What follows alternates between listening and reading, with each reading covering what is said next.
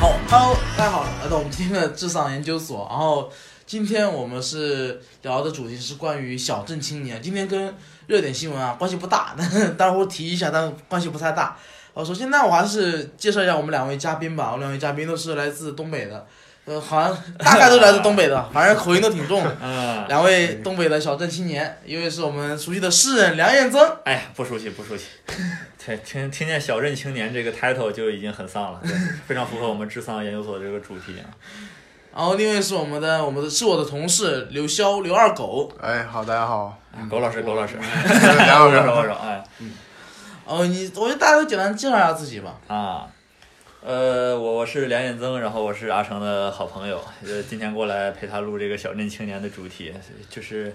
因为我平时也是一个很丧的人，所以说阿成做这个关于丧的主题的电台就想到了我，我们俩经常互相传播负能量，以后准备相约告别这个， 不能再说了。哎我们叫智丧研究所，梁老师负责丧，我负责智障。哎，对， 然后原来刘潇介绍一下自己，哎，我是刘潇。然后，因为这期小镇青年嘛，可能因为我比较土，然后第一个联联想到了 我，因为我平时在公司特别喜欢给他们讲一些我的村儿里的故事。对他们村村里的故事，他们村里的故事好一听就带感，真的。对，听妈妈讲的村里的事情。对哎，好嘞，我们这个节目呢，一般来说是会从一个热点新闻入手，然后我，但我是先想主题，再想新闻，啊想了半天也没想出来，最后我就终于也是想出来一点了，就最近这个中美贸易战啊，啊，对对，和我们这个主题非常的紧密，对契合就对吧就为什么呢？就是因为我们国家现在经济蓬勃发展嘛，然后就是说很多小镇的青年来到城市，嗯然后就万恶的这个敌台就是要限制我们的发 展，对不对？哎，对对对，所以说美非常帝紧密啊，邪恶的对资本主义，对吧？对制裁了我们国非家，常不满，我小镇青年第一个就看不上他，对导致我们经济开始下降，然后我们回忆一下哎哎哎哎哎，所以说我们先就聊一聊小镇青年吧，因为今天我真的是，我觉得两位在我们圈内，比如起码梁老师吧，他断了很多对于他们双鸭山的故事，对吧？对对对。双鸭山作为一个大家都没有听过的地方，哎，是个省还是市啊？还是区啊？黑龙江省双鸭山市 Black Dragon River Double Ducks Mountain 啊，非常国际化的一个城市 啊啊非。常关注。啊刘笑，你是来自哪里？我是河北秦皇岛，河北但是我一直骨子里我觉得我是个东北人。对，你说话也是一股东北味对儿你啊，就是是吧你就是河南乔峰是吧？河北潮风，河河北北潮风。乔峰啊，对，河北乔峰啊，然后哦我跟这两个人不一样，就是我口音也听得出来嘛，我是个南方人，然后我的家乡是江江西南昌安义的一个安义县，是一个特别穷的地方。然后当时待会儿两位会分享自己的土味故事，我就会分享一些诡异的故事，就是明显发现地方不一样，画风都不一样。那我觉得还是从梁耀增老师开始吧，因为啊双鸭山市嘛，作为我们一个脱口秀圈耳熟能详的城市，发生了很多经典的故事。 哎哎哎，我觉得我就有点提示，不能随便说嘛。哎，我啊觉得今天第一个主题是关刀。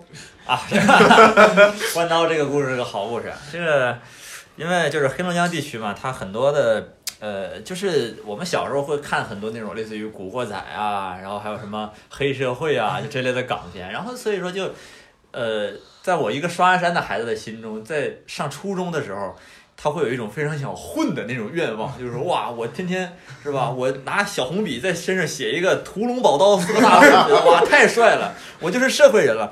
所以说他们会经常做一些傻事儿。呃，像我们那边儿特别有名的就是一个迪厅，可能这种说法就是放在现在来说可能不太常见了，像现在说法可能叫夜店吧，就是这种东西。啊 然后门口呢，他就做了一个一人多高的大关公像，手里还拿了一个青龙偃月刀。我也不知道为什么黑龙江的那些小混混特别迷恋这种啊传统文化这一块的，但是他们就很很喜欢这种。结果有一天呢。那把关刀啊，就让一个小混混骑着三轮子给偷走了，就觉得非常的哇，非常尴尬，对吧？堂堂就在他们的心中，我们就是江湖儿女，现在江湖儿女的精神象征没有了。然后那个迪厅的老板特别生气，训他手底下的小弟儿说：“说你们怎么回事啊？这这么多人一把关刀都看不住吗？就给关二爷丢人啊！要不说就是这些混社会的是真的很有效率啊。第二天关公也丢了， 就是非常奇幻我的家乡啊，关关公的关刀的故事就到这儿了。哎，对对对，这是我瞎想的。刘校有故事，就是这种戛然而止的感觉，让人回味无穷啊。刘校有关于关刀的故事吗？我没有没有我现倒场。我倒可以给你们讲个关于刀的故事。哦好，哎，关于刀的故事哎也是关刀刀的的故事事。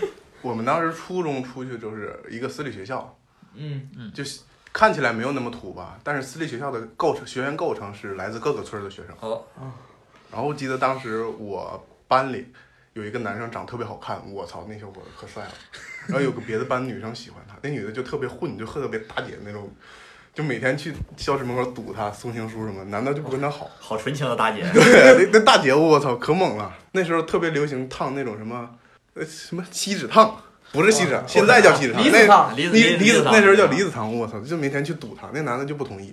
后来那女的那大姐疯了，就生气了，哦，吓我一跳。趁着午休的时间拿了把水果刀去了男的宿舍里，哇，这么牛逼！对着男的屁股上咔就来了一刀。 我操！当时当天下午就听说那女的被开除了，然后那男的住院了，住了一个多个月的，哎，没一个一个星期吧。就是让他体验到体验到这种撕心刚裂的感觉，我操我不能得到你，我就让你痛哇！谁能想到故事的走向是冲屁股来太一猛刀了，？太猛了哇！然后他们俩还有下文吗？没有啊，那女的被开除了，然后男的后来出院回来之后上了几个月，也就不念了。 啊从此人生不相见，对动如身我与的天伤。哪哎，前途都被一刀给捅没了，我的天！这就是传说的秦皇岛爱情故事，嗯哇秦皇岛爱太情浪故漫了，太凄美了。哦，屁股捅刀，说到屁股捅刀啊，你就想到了一 个就想到了关于一个贸易战的事情，是不是？没哎，有，我以前我有个朋友，他也就是我觉得屁股捅刀特别好玩，你知道吗？就是他以前我有朋友也是混混嘛，他一天到晚打架。以前跟他们打架就是，我首先我们那儿比比较说一下，我在江苏常州长大， 嗯，江苏嘛苏南嘛，民风偏怂。那你为什么加入了我们这个小镇青年的讨论中呢？但是先是南昌的，又是常州的，你哎应该是城市青年啊！但是安义是个小镇，安义是个特别穷的地方。啊，好吧，好我吧，在常州长大，常州只是个哎普普通通的普普通通的妇女城市而已啊！普通通的二线城市，哎呀，二线二二线，线二线，全国十大宜居城市。哎哎呀呀，开始了，开始了，哎呀这个人开始传起来了啊！就是那个人他就特别好玩，就是以前我看到他打架什么都没有受影响，直到他屁股被捅了一刀。真的，屁股被捅了一刀之后，你发现这个人就很奇怪，你知道吗？啊那时候我们坐在那种那种一个小屋里边，大概有一个像北漂青年住的小屋，真的很小，就是所有人都蹲在那里面，大家都在那里抽烟，都在那里躺着坐着，各种愉快的姿势，只有他趴着，撅着个屁股，你知道吗？走性感路线了，开始。然后就开始跟我们说，哎呀，屁股被捅了，每天睡觉一翻身就疼， 哎，因为你会趴着睡觉，但你会习惯性的翻身，嗯一翻身呃，就被疼醒， 是吧？太惨了，我觉得。哦，为什么我刚刚说关刀呢？是因为我们老家有个关刀的故事，这关刀这个故事呢会有一些凄惨哎。真的我已非经，常我凄已惨经，我的眼睛已经噙满哎泪呦水我了。啊 天哪！你接着说吧。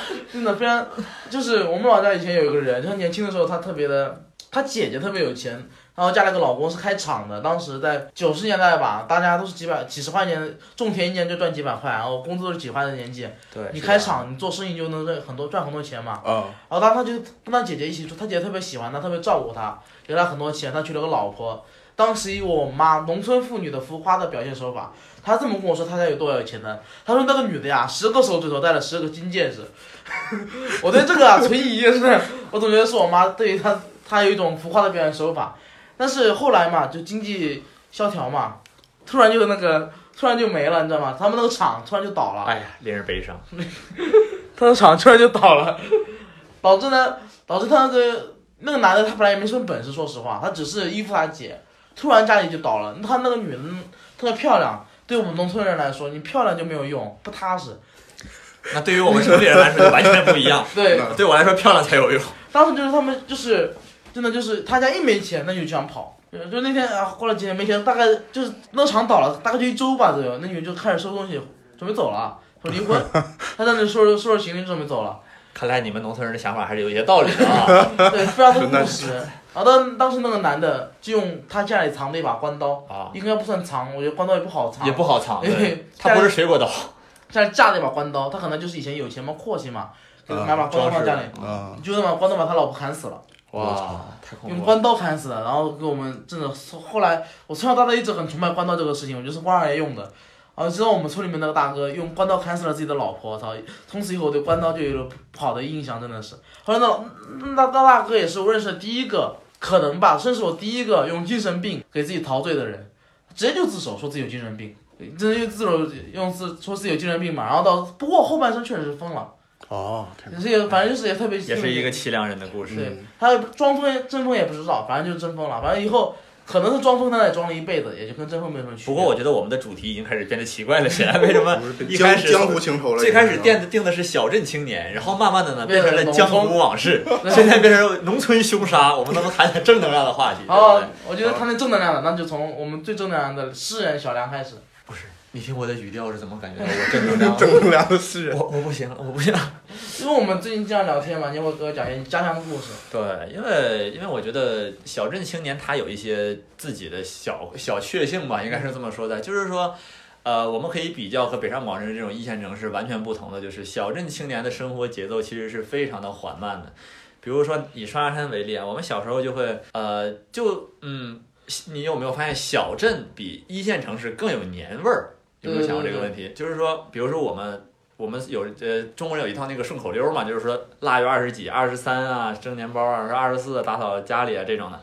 我们那个时候是很有仪式感的，在过年，比如说在东北。二十几的时候要蒸豆包，嗯，然后二十几的时候要呃要烀肉，要炖肉，然后再到二十几的时候要买鞭炮，最终这个过年，然后在一线城市体验不到这种感觉的。呃，二狗老师的童年里，在秦皇岛有没有一种就是在过年里边的有趣经历可以分享？过年的时候，嗯，我说一个我大姨他们家，哦，有点 有点意思啊！我我大姨他们家紧在海边，特别近。哇，酷啊！他们村儿的习惯就是因为海边种不出东西来，然后那几年也不是很发达，他们全村儿就全出去打工，然后过年的时候就很凄凉，就是我和我表哥守了一群妇女， 真的，我表哥是他们那儿年纪最大的一个男生，就他那一撇，然后带着我，然后和一群妇女他妈成天打麻将，然后玩牌，我当时特别不喜欢打麻将，我就啥时候能回家啥时候能回家，然后到大年二十九当天晚上，呼泱一下来了一群老爷们儿全村儿。哇，你这这么啊，真的真的是这样，我操，特别神奇。他说们的那个我都有点来劲儿了， 感觉。啊，那特别，我我去他家住了，就是跟着一群妇女，每天的这家打麻将，那家打麻将。给大家补充一个知识，刘二狗老师你妈，他和他的表哥啊不是一般人，去年刚竞选上他们村的村主任，哎呀，高干子弟，高干子弟！哎呀，这巴结一下，巴结一下。农村青，有的时候官宦世家，官 高宦官之 下，高官之下，高 官之下。换之官宦官之后， 宦官之后。哎，烂梗，烂梗，烂梗。说到官宦之家呀，我大伯也是村主任嘛。哎哎呀，哎呀，哎呀，那说到官宦之家， 我也有个大伯，干过一段时间 村长。哎呀，世家。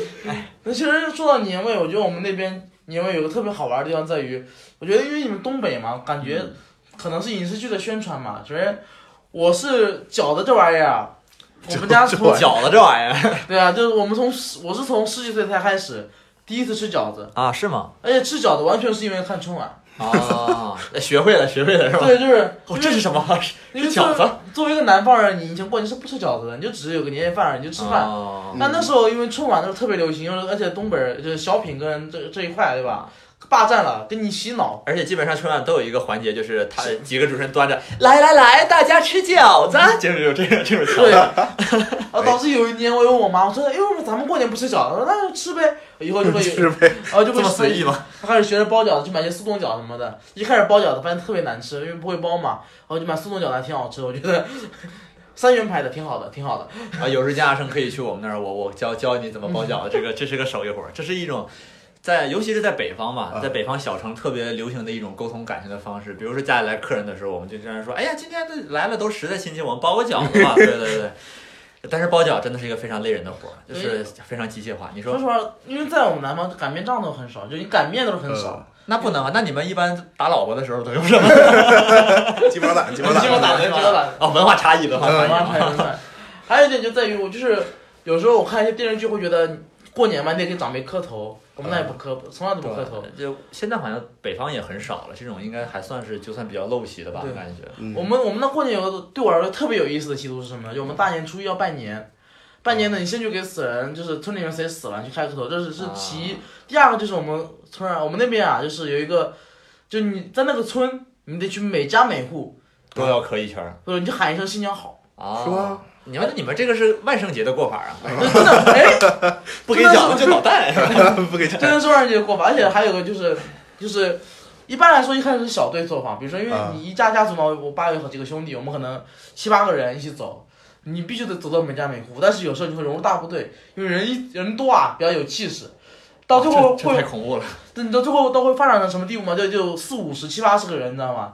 浩浩荡荡。浩荡荡的，走到每家每户还是我你好，然后 然后哇，每太有气势了！每家每户会留一个会留一个妇女，呃， 就专门听那个，就是散烟来了啊，新年好，新年 好，节约一般人也不节约，一路过来嘛也没空，啊，就而且有人而就且会叼着烟也不好喊，喊出来就掉鞋上了，快烫脚了。对，我觉得就是特别好玩，就是会，而且万圣节对吧？你还是在门口喊，我们冲进去，你知道啊吗？进屋啊喊，然后七八十个人冲进你家，挤就挤成一团，然后过腰，然后就出去了，是吧？ 因为农村也不关门啊，啊农村没有关门的呀，你就直接冲进对去，对对，这是这样你。都是先进去喊啊，有有的时候特别尴尬，就几十个人冲进去就新年好，没有回声，然后他说他就有人吗？然后有人去房间里看，没人，走，哇，这太恐怖了就是我觉得这也挺好有玩的点。性格，有点性格，然后哦这是我每年过年最期待的环节，因为我觉得这个特别好玩，就是就是喊号环节，是喊吧？号环 节，而且开嗓儿啊，他真的就开嗓，到最后，到最后那个到最后大家都累了，过来， 烟也抽多了，然后喊也喊累了。而且你走在路上遇到其他队伍的人，你也得看一句“新年好呃两个队伍还要互相碰一下，互 互相致敬一下，你知要道是吗？不是还要拉歌什么的？让你 喊你就喊，过年不喊有多惨？ 是不是不过啊不过近些年呐，就是万恶的官僚主义腐蚀了我们的 乡淳村。朴的心灵是吧？对，每年每年喊完新年好之后，我们村长还给我们开个会。我也啊不知道， 呃我那村长一年我也见一回，我也今不天喊的不到位啊， 扭扭捏捏没不有像彰样，显我们村儿的这个风骨是吧？ 确实就是他前两年还招募了一个募捐，募捐了大概五六十万吧，给村里面修了个祠堂。哇，啊，那祠堂的作用就是每年的大年初一，祭祀用你。去祭祀用一下。嗯啊就是我其实其实挺那无聊的，就这玩意儿一年三百六十五天，三百六十四天是闲的。但这其实是比较传统的汉汉民族文化地区就会这么做的，祠堂是很重要的。但我们那以前就真的是没有，包括我也没看过家谱。哦，家谱家谱就在村村，好像我爸说以前我爸是以前我大伯是村主任嘛，啊，哦他说在我村大伯那，我大伯走了之后我也不知道在哪，他应该在说在大部队里理论上来说，家谱都是留给嫡长子的。对所以说你们全村都姓一个姓吗？对啊，我操，真好，哦，都是就刘家村那种的是吗？我们不是全村，我们那一条大部条分道儿上八个村都是，啊，哇哦，厉害厉害！我们那叫八大家，八大刘家。哦，我们村儿是排名第二大的第二大的村儿，啊，你也你也是宦官世家，嗯不是啊官官世家，宦官官世家，世家哎哎，大户大户。所以说我特别好奇啊，就是因为我们都是从小镇青年一个嗯，不很繁华的地方来到北京，呃，大家在来北京之后，觉得最直观的和家里不一样的地方是什么？不一样的地方，刘老师应该有很多感触吧？因为我我主要是在于，我觉得北京挺土 的，然后说出来了，说出来了。没有没有，开玩笑，我对我的最大的不一样是天气。哦，我一直一直在南方嘛，不啊管是江西也好，对江苏是也啊好，一年会下很多的雨，尤其尤其是到夏天，啊，基本上一半天都在下雨，就会那种黄梅天，两周都在下雨，都很热，都很闷这种天气。北京我感觉一年也下不了几回雨，特别干，然后我刚来北京天天流鼻血，天天流鼻血。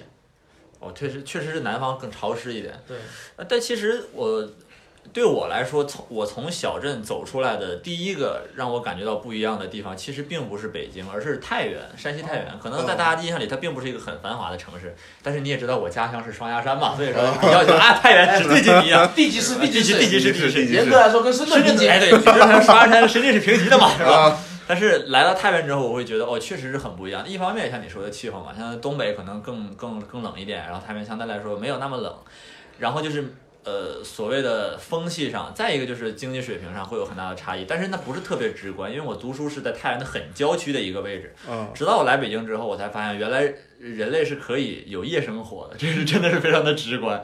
就是在呃双鸭山也好，在太原也好，就是很很不能说日出而作日落而息吧，但是还是一个呃相对来说比较规律的一个生活状态，顶多自己回到家里看看电视剧，然后随便找点什么事情做，这一天就过去了。但是在北京，你有更多的可能，你有更多的，倒不一定非要说呃呃过那种非常浪啊、非常怎么样的生活，但是说我会觉得在夜里我能有更多的思考的空间，然后北京是给你思考的空间的，这是其一。然后第二个也是可能。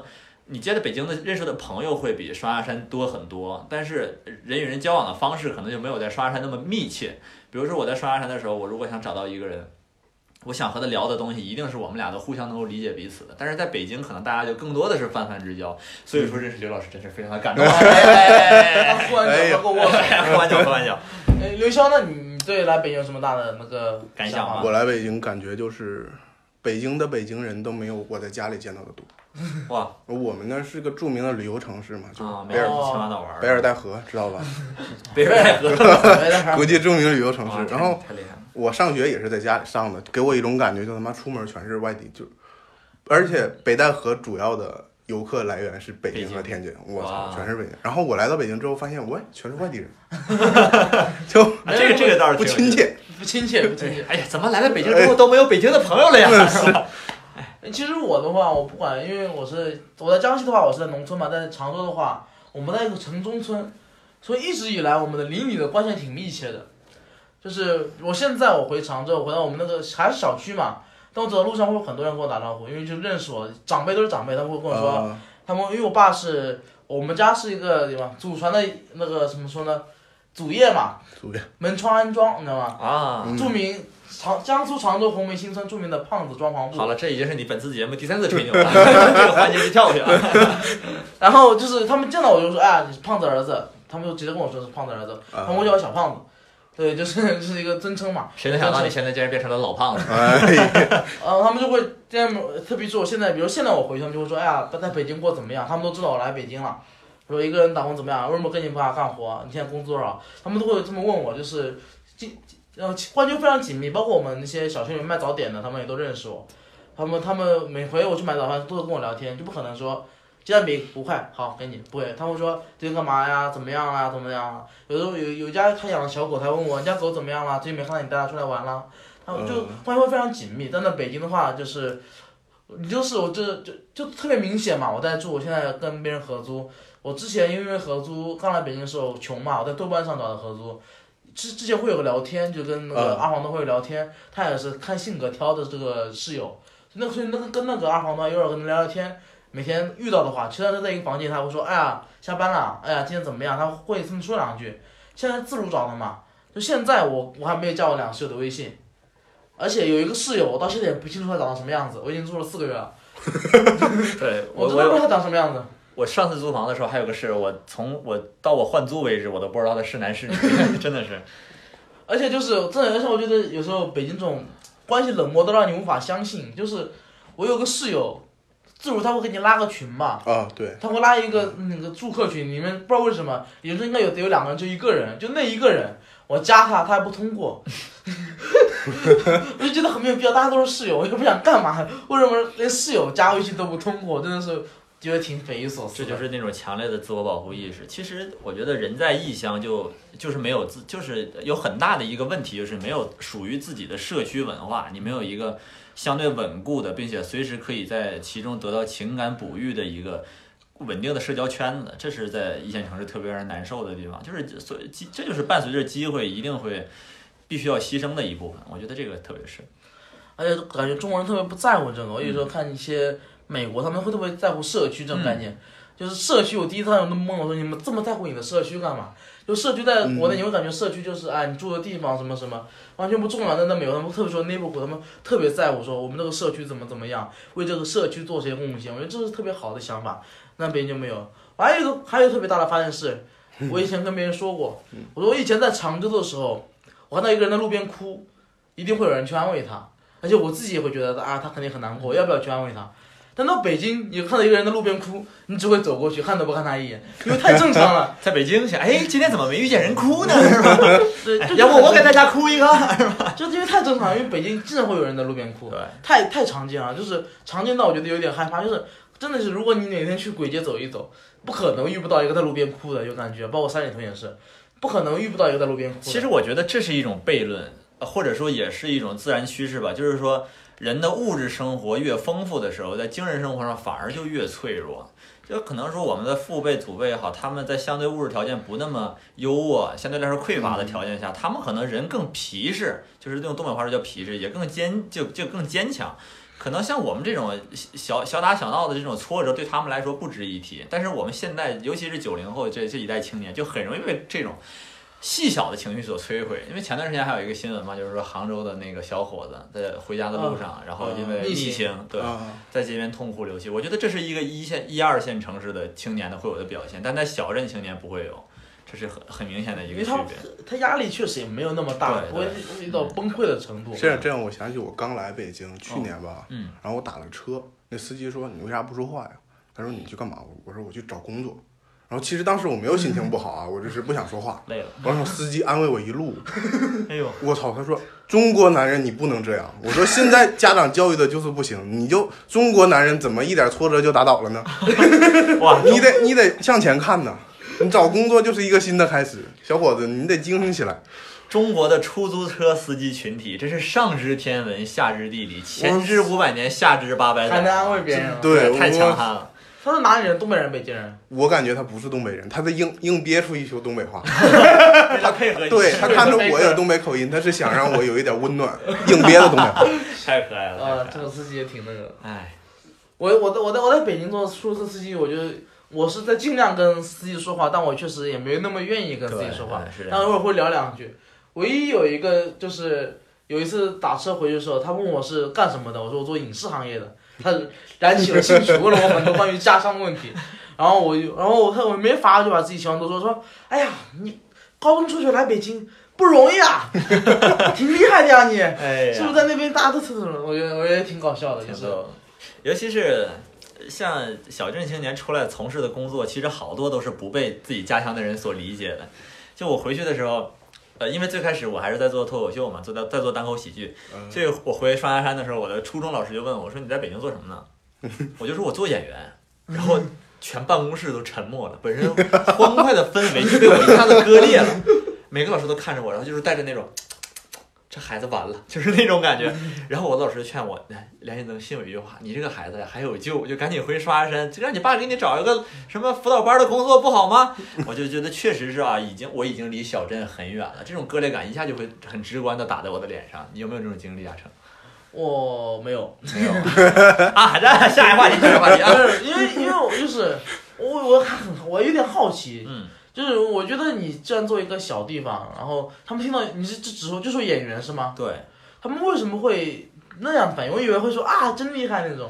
不啊，因为在他们的心中，在双鸭山人或者说在大部分中国人的心中，演员不是一个，至少不是一个稳定的工作，甚且在老辈儿心中，他可能都不是一个体面的工作。对，哦就是我我奶奶总说什么“周书列戏，畅影儿的放屁”， 就是就是说，那你们那些东西都和生活没关系啊，对吧？但是嗯其实就是只是因为我们的不能说的太什么，就是说。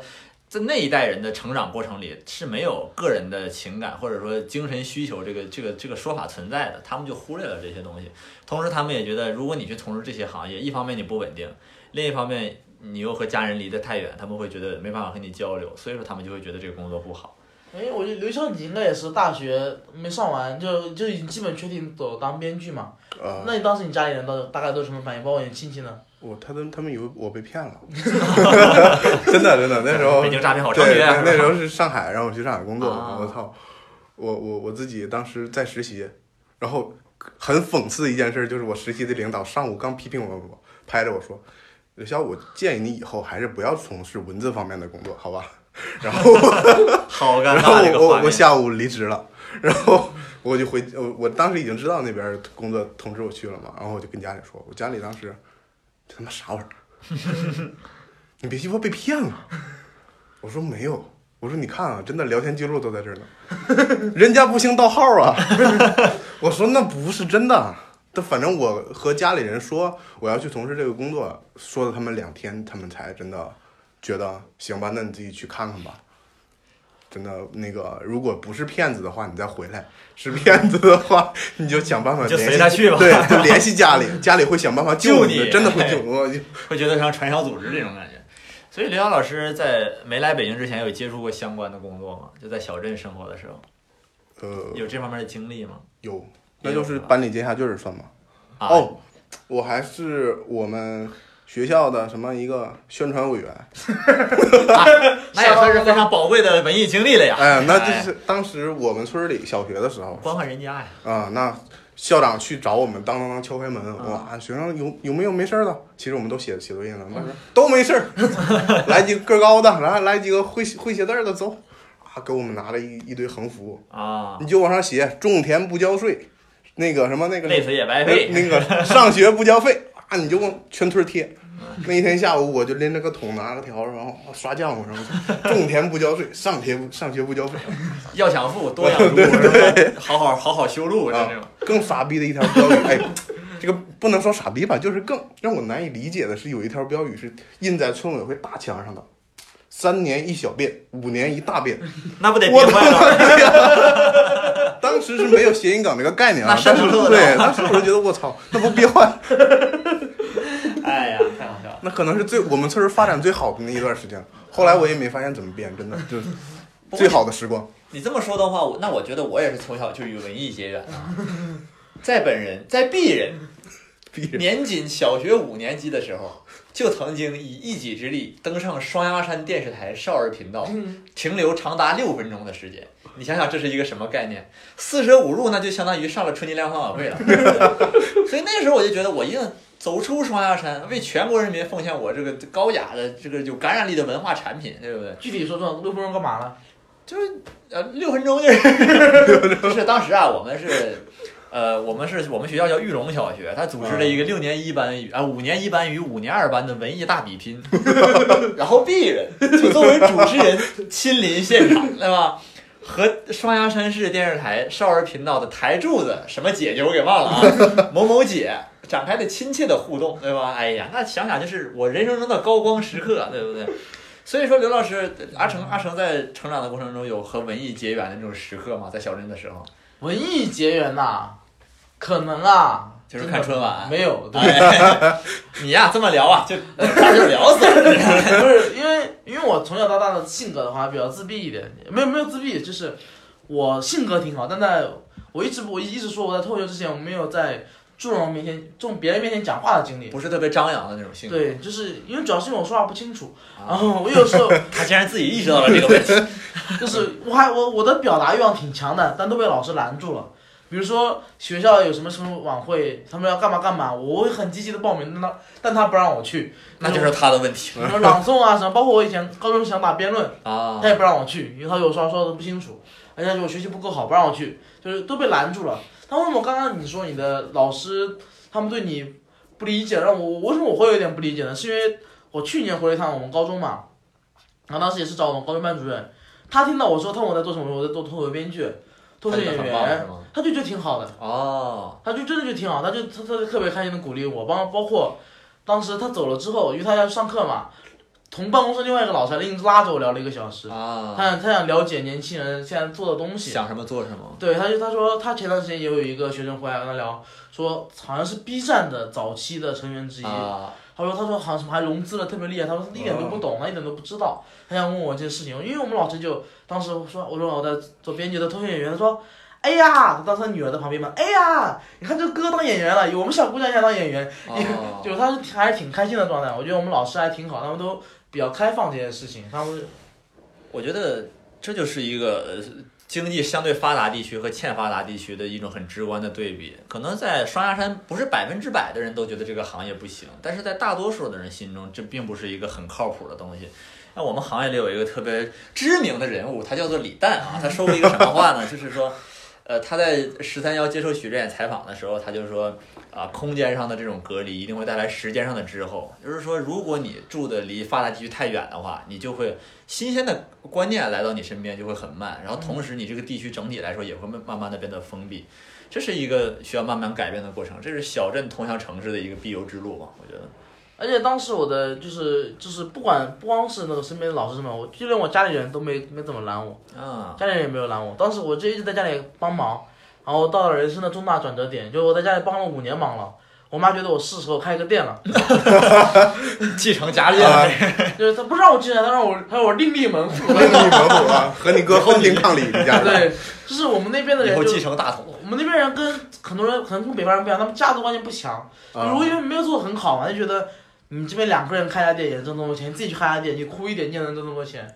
你说一个人爸爸两个人，他不会希望这一个爸爸两个人再做一家店，除非你能开厂了可以，因为厂难弄嘛。啊，你开店的话，他就让你开三家，一人开一家。但我爸我妈就想要想要把我踢出去了。然后当时我作为一个二十岁的小孩嘛，我觉得这个有点早，毕竟是经历过教育的。我觉得让我要我要开店有点，我不敢开店。正好就接触到脱口秀，然后接触到了我的老板子龙，他给我发了这个邀请，我说那我出去上班吧。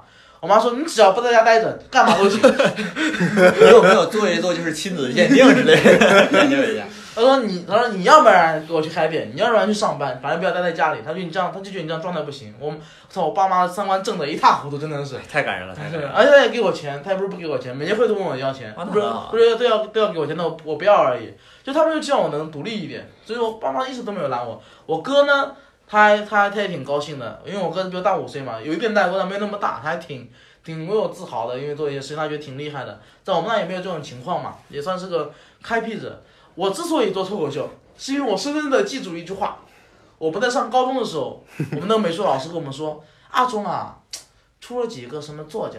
不太行， 就是没出明星，少一个明星，阿忠能出个明星就好了，我就要当我们阿忠的明星。陷入沉默了，就是明星梦啊，大家都有，对不对？那其实主要想，其实开玩笑，我主要是想当那个阿忠那个比较好的一个什么，就是确实不管是编剧还是作家都没有这种，我希望能做作为文字工作者能做得好一些。嗯，等以后老师会跟下届的学生说起，对，嗯就是这种这种，你们的学长刘仁成，对，就希望这虽样，然样貌丑陋，而且还从阿忠离开。背叛了我们，是吧？对，我就希望那个美术老师十年之后说，哎呀，阿忠好不容易出了一个好的编剧，他走了。 这说明什么啊？辍学也并不一定没有前途，是吧？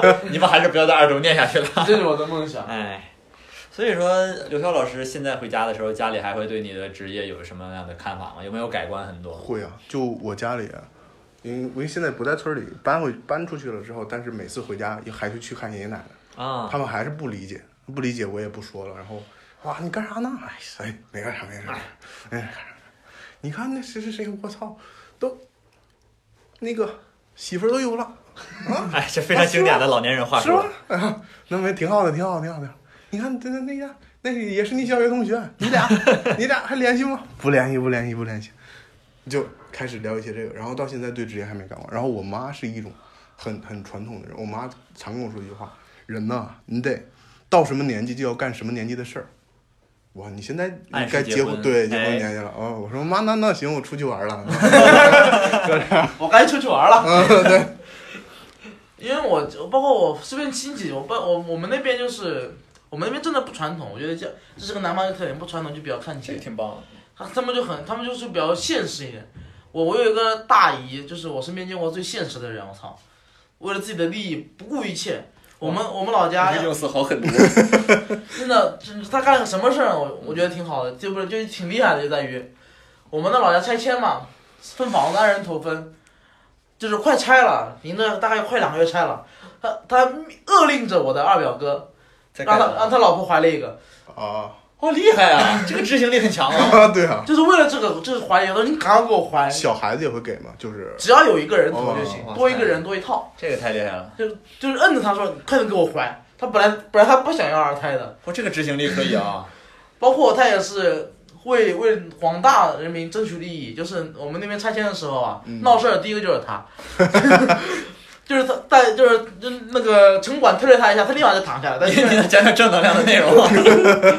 在医我都院想哭。你想这个，真的在医院里待了三天，我们那里村的我们我们县的那个拆迁办那个主任去求了他三天他才起 来，啥事儿没有就是不起来地，上凉，地上凉，这么温柔吗？你们那儿？喝点粥，喝点粥。因为我们怕那怕出事儿怕我出事们儿那。儿就不会很温柔，就 我们那里就是知道出现那种事儿啊，我们现在的啊，我们就有微信，你知道吗？他们死命传播，只要城管敢动手，他就死命传播。给你来一波网上直播，你这受不了。真的，而且我们那都算好，他起码还会骂骂人，还会推推人。也是我当时在常州，我们做装修嘛，我们就是我们家的，其实说实话，前二十年一半的收入都是来过来自一个村，啊，就给这一个村干活。然后他们村拆迁大客户，我哦对那个村所有人都是特别熟的人，啊都是那种，然后他们拆迁的时候，为了也是为了自己争取利益嘛，想搭一点违建都让我们家去 做。那时候啊生物钟都变了，啊真的是，佛了佛了每天十点钟去，晚上十点出去干活，就趁他们城管休息的时候，啊！还是无声干活，完全不用考虑质量。你想我在那里有螺丝万就记得，哎别叫了，别叫了，别叫了，抓好就行了，马上要哎来了。对对，看着像个你房子就就转行一下，了。对 对他说你对只对。要只要这个不倒就行， 我什么要求都没有。那你搭个草房不就得了吗？三只小猪看过没？一天就能搭一个。哎呦，那个城管真的是，我觉得也是人民斗争的，呃，不对，哎斗争的词不好，对，人民那个就是互相勾心斗角嘛。我们那边城管你知道吗？他发现违建，他绝对不会动手，他们这样子，他们每个人都是拿防暴盾牌的。嗯，他看到有人围剿，哐哐敲门，敲到门开为止。然后有一次我们就被抓到了嘛，抓到了他啊立马就把门打开之后冲进来，首先有两个防暴防暴盾牌夹住了那个， 夹住了施那工个的屋主步人，伐是吧？夹住了，对，真的就有两个盾牌夹住那个屋主屋主人，啊，不让他动，然后用那个棍子砸那个违建，然后期间跟我们没有任何冲突，然后那个所有期间那个屋主嘛一直在骂，就一直骂这些人，无动于衷，理都不理，一句话不一一句嘴不回，把他夹住，把东西拆了，拆完就走，就是一点冲突都不起，我觉得挺牛逼的这我种其情实况。对，我觉得其实这样还是相对来说效果会更好一些对，至少避免冲突也解决问题。现在是不是小镇的那些就是小地方，最大的盼望就是拆迁？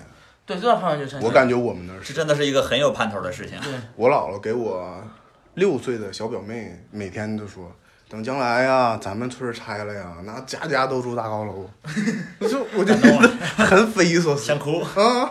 想哭，我操！这种拆迁改变命运啊，这种拆迁改变命运。我们家说到这个啊，我们家就有点惨。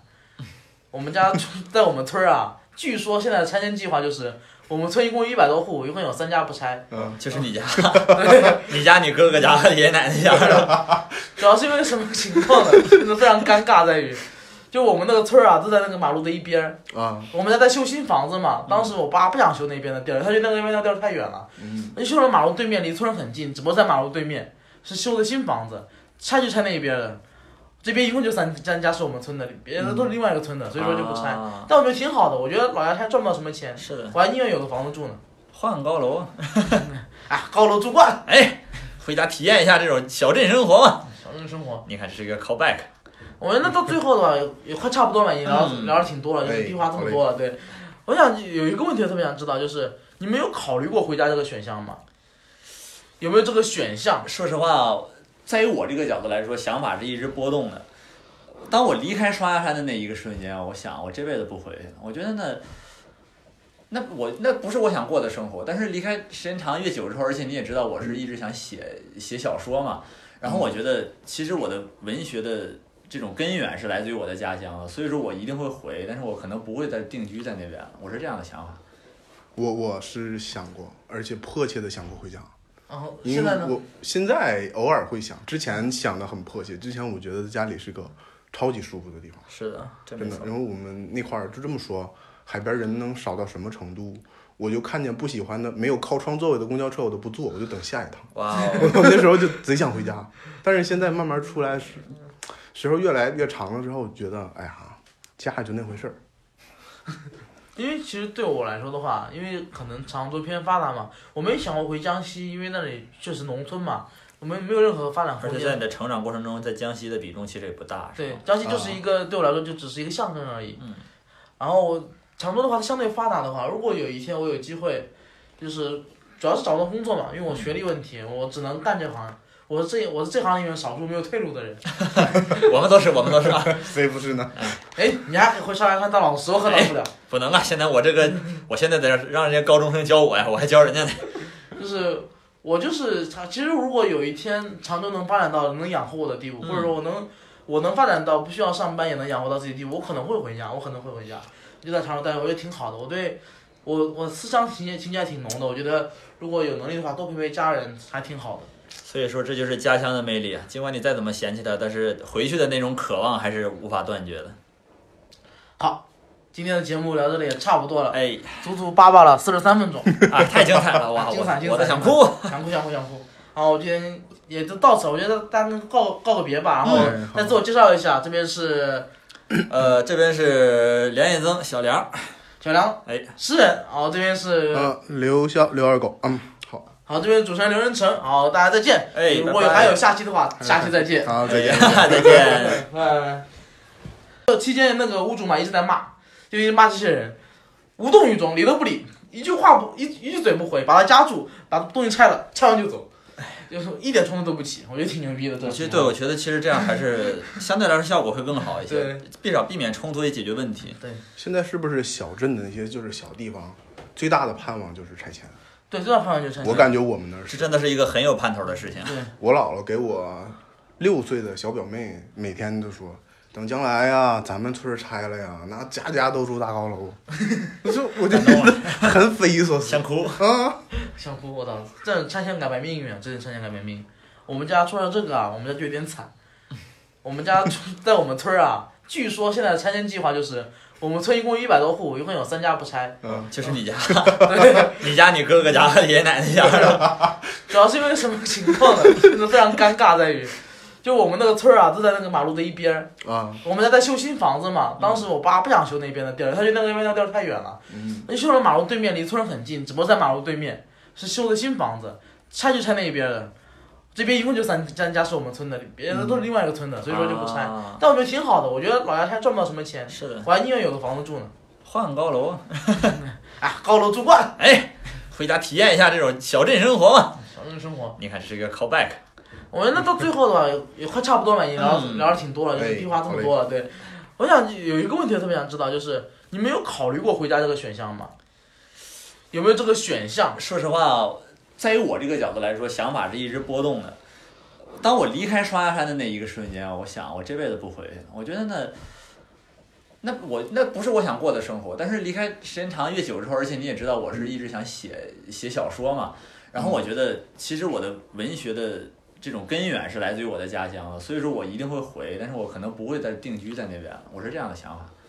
我我是想过，而且迫切的想过回家，然后因现为在呢？我现在偶尔会想，之前想的很迫切，之前我觉得家里是个超级舒服的地方，是的，真真的。然后我们那块儿就这么说，海边人能少到什么程度？我就看见不喜欢的、没有靠窗座位的公交车，我都不坐，我就等下一趟。哇、 我那时候就贼想回家，但是现在慢慢出来时时候越来越长了之后，觉得哎呀，家也就那回事儿。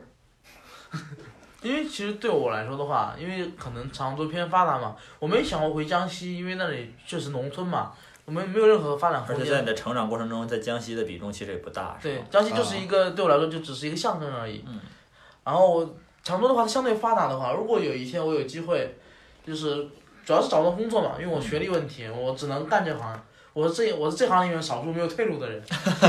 我们都是，我们都是，啊，谁不是呢？哎，你还回上来看当老师，我可当不了。不能啊！现在我 这个，我现在在这儿让人家高中生教我呀，我还教人家呢。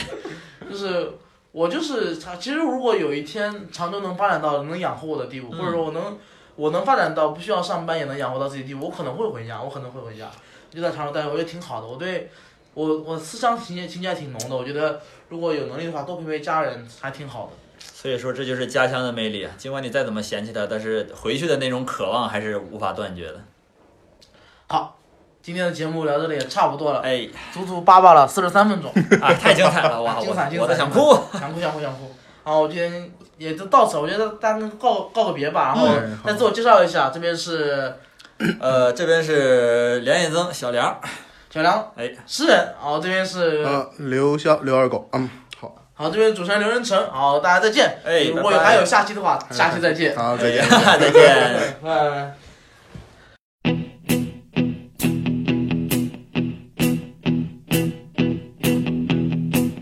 When I wake up, well, I know I'm gonna be, I'm gonna be the man who wakes up next to you. When I go out, yeah, I know I'm gonna be, I'm gonna be the man who goes along with you. If I get drunk, well, I know I'm gonna be, I'm gonna be the man who gets drunk next to you. And if I haver, yeah, I know I'm gonna be, I'm gonna be the man who's havering to you.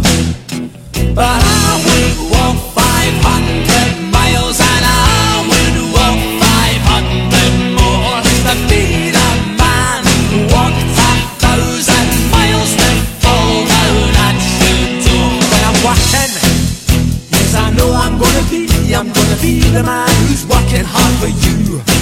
And when the money comes in for the work I do, I'll pass almost every penny on to you.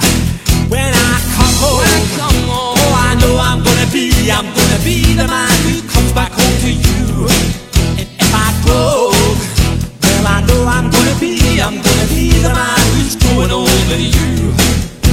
But I would walk 500 miles and I would walk 500 more just to be a man who walks a thousand miles to fall down at your door.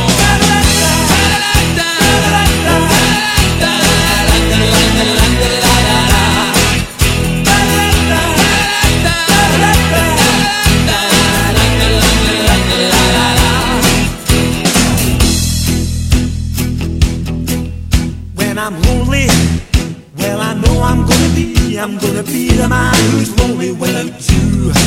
And when I'm dreaming, well, I know I'm gonna dream. I'm gonna dream about the time when I'm with you. When I go out, when I go out, well, I know I'm gonna be, I'm gonna be the man who goes along with you. And when I come home, come home, yes, I know I'm gonna be, I'm gonna be the man who comes back home with you. I'm gonna be the man who's coming home.